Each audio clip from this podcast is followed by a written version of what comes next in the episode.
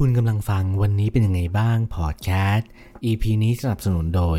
House 64 ผ้าปูที่นอน 800 เส้นได้ ผ้าปูที่ยิ่งซักยิ่งนุ่ม หลับเย็นสบายยันเช้า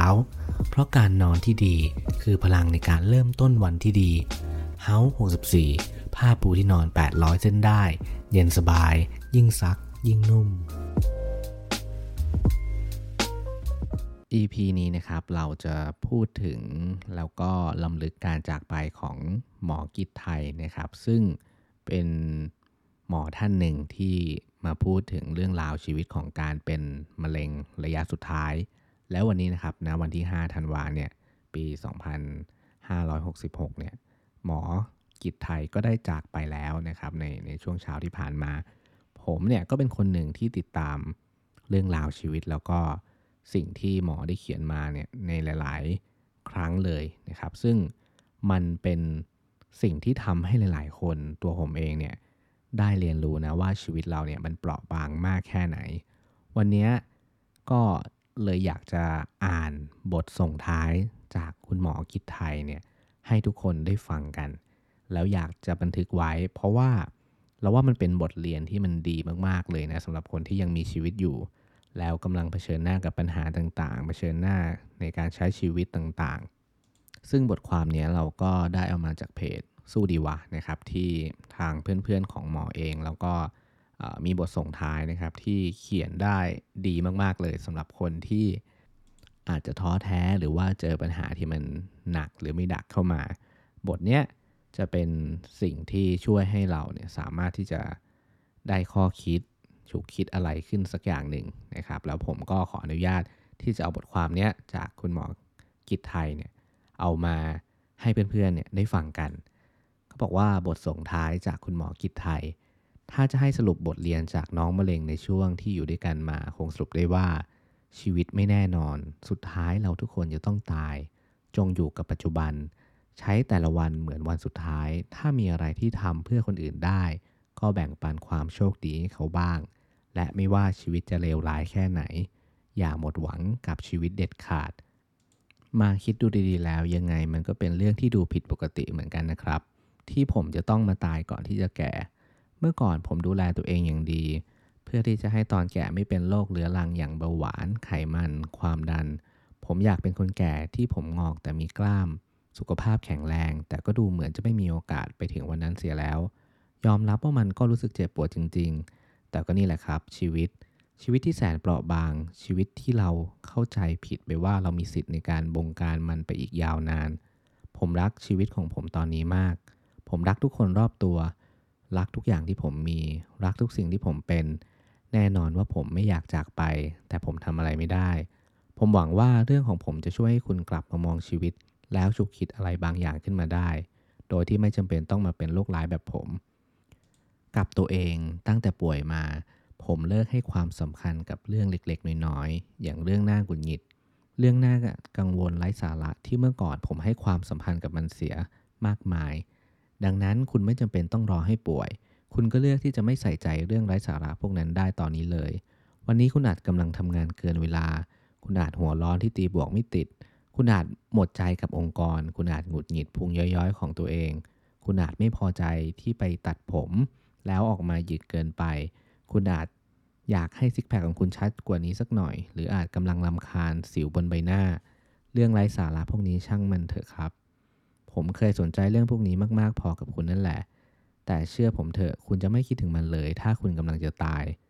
พอเราไม่ต้องเสียเวลาให้กับเรื่องเล็ก ๆ พวกนี้แล้ว คุณจะมีสมาธิมากพอที่จะโฟกัสกับอาหารตรงหน้า โฟกัสกับการวิ่ง โฟกัสกับอากาศบริสุทธิ์ที่คุณยังสามารถหายใจเอามันเข้าไปในปอดของคุณได้ โดยไม่มีอาการเจ็บหน้าอกแบบผม คุณลองมองความสวยงามของธรรมชาติ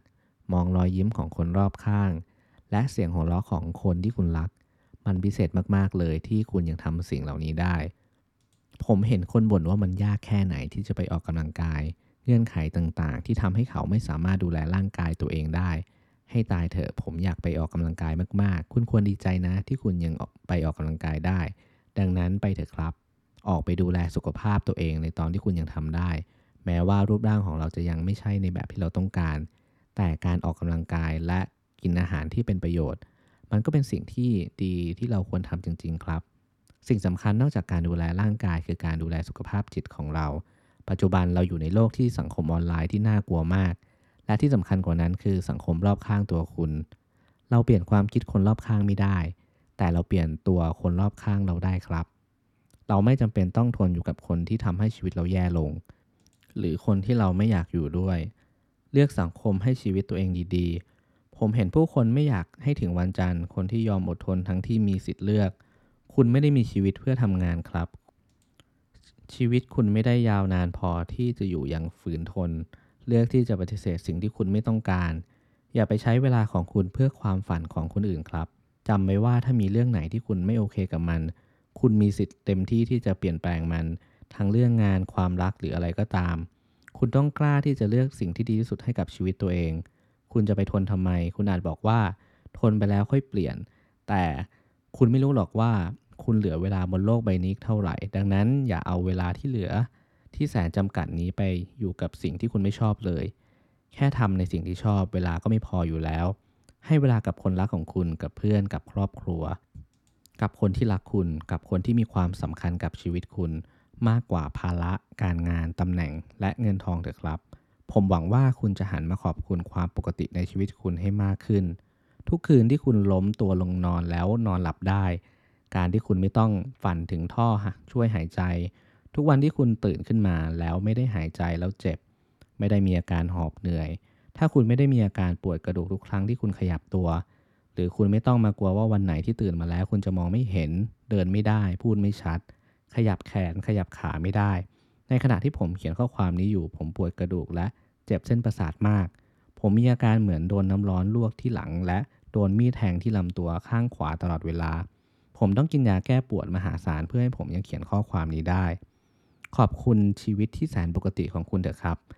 แล้วใช้มันให้เต็มที่กับทุกวันที่โลกนี้มอบให้กับคุณ ชีวิตที่ปกติและธรรมดาในแต่ละวันของคุณมันคือของขวัญที่ยิ่งใหญ่ที่สุดแล้ว คุณไม่มีทางรู้เลยว่าพรุ่งนี้คุณจะตื่นมาแล้วมีทุกอย่างแบบที่คุณมีวันนี้อยู่ไหมวันก่อนที่ผมได้รับการวินิจฉัย ผมก็คิดเหมือนทุกคนแหละครับ ว่าคงไม่ใช่ผมหรอกที่ต้องมาเป็นผู้ป่วยมะเร็งระยะสุดท้าย ดังนั้น อย่าทำอะไรที่ต้องให้มาเสียใจทีหลังเลย ใช้ช่วงเวลาที่คุณมีให้มีความสุขกับสิ่งที่อยู่ตรงหน้า เพราะมันพิเศษ เราโชคดีมากที่ได้มีโอกาสมาเจอช่วงเวลานี้ และมันอาจเป็นครั้งสุดท้ายก็ได้ อย่าเอาแต่ยกมือถือขึ้นมาถ่าย เพื่อเอาไปอวดคนอื่นว่า ตัวเองกำลังมีความสุข อย่าเอาความสุขไปแขวนไว้กับความคิดคนอื่นที่ไม่ได้มีความหมายอะไรกับคุณ กลับมาดื่มด่ำกับภาพตรงหน้า กับผู้คนตรงหน้าคุณ กับมื้ออาหารที่คุณได้กิน แล้วรับความสุขณขณะนั้นไปเลย คุณเลือกได้ครับที่จะมองเรื่องราวทุกอย่างเข้ามาในชีวิตเป็นของขวัญ ตอนไปญี่ปุ่นผมได้มีโอกาสไปที่ Universal Studio ได้ไปในโซนของ Harry Potter พร้อมกันกับพีม พีมได้ซื้อของฝากที่เป็นเครื่องรางย้อนเวลาในหนังกลับมา พีมพูดกับผมว่ามันคงจะดี ถ้าเราย้อนเวลาได้ ผมจับมือและสบตากับพีมอย่างจริงจังพร้อมกับบอกว่า เขาไม่อยากย้อนเวลาหรอกทุกสิ่งที่เกิดขึ้นมาแล้ว ทุกสิ่งที่เข้ามาในชีวิต เขาทั้งดีและร้ายรวมถึง